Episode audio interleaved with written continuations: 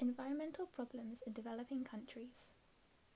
Rapid industrialization and urbanization resulting from the global shift have caused pollution, overexploitation of resources, and the dumping of waste, which impact negatively on human health and well being. Cities generate lots of pollutants arising from traffic congestion and increased energy consumption.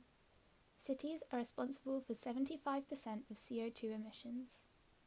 Environmental damage in China.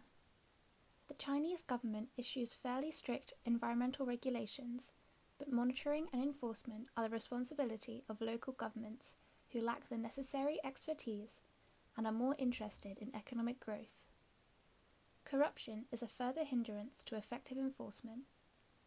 As a result, 60% of groundwater is of poor or extremely poor quality, and 36% of forests are facing pressure from urban expansion.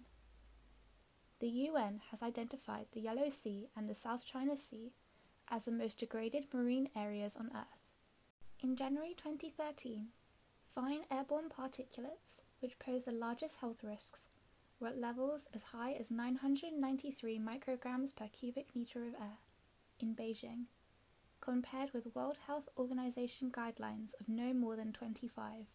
The World Bank estimates that five of the world's most polluted cities are in China. Pollution in northern China is so bad that it cuts three years from the life expectancy. In 2015, 85% of the water in Shanghai's major rivers was undrinkable. In Beijing in 2013, the air pollution levels at the time were 20 times above recommended levels.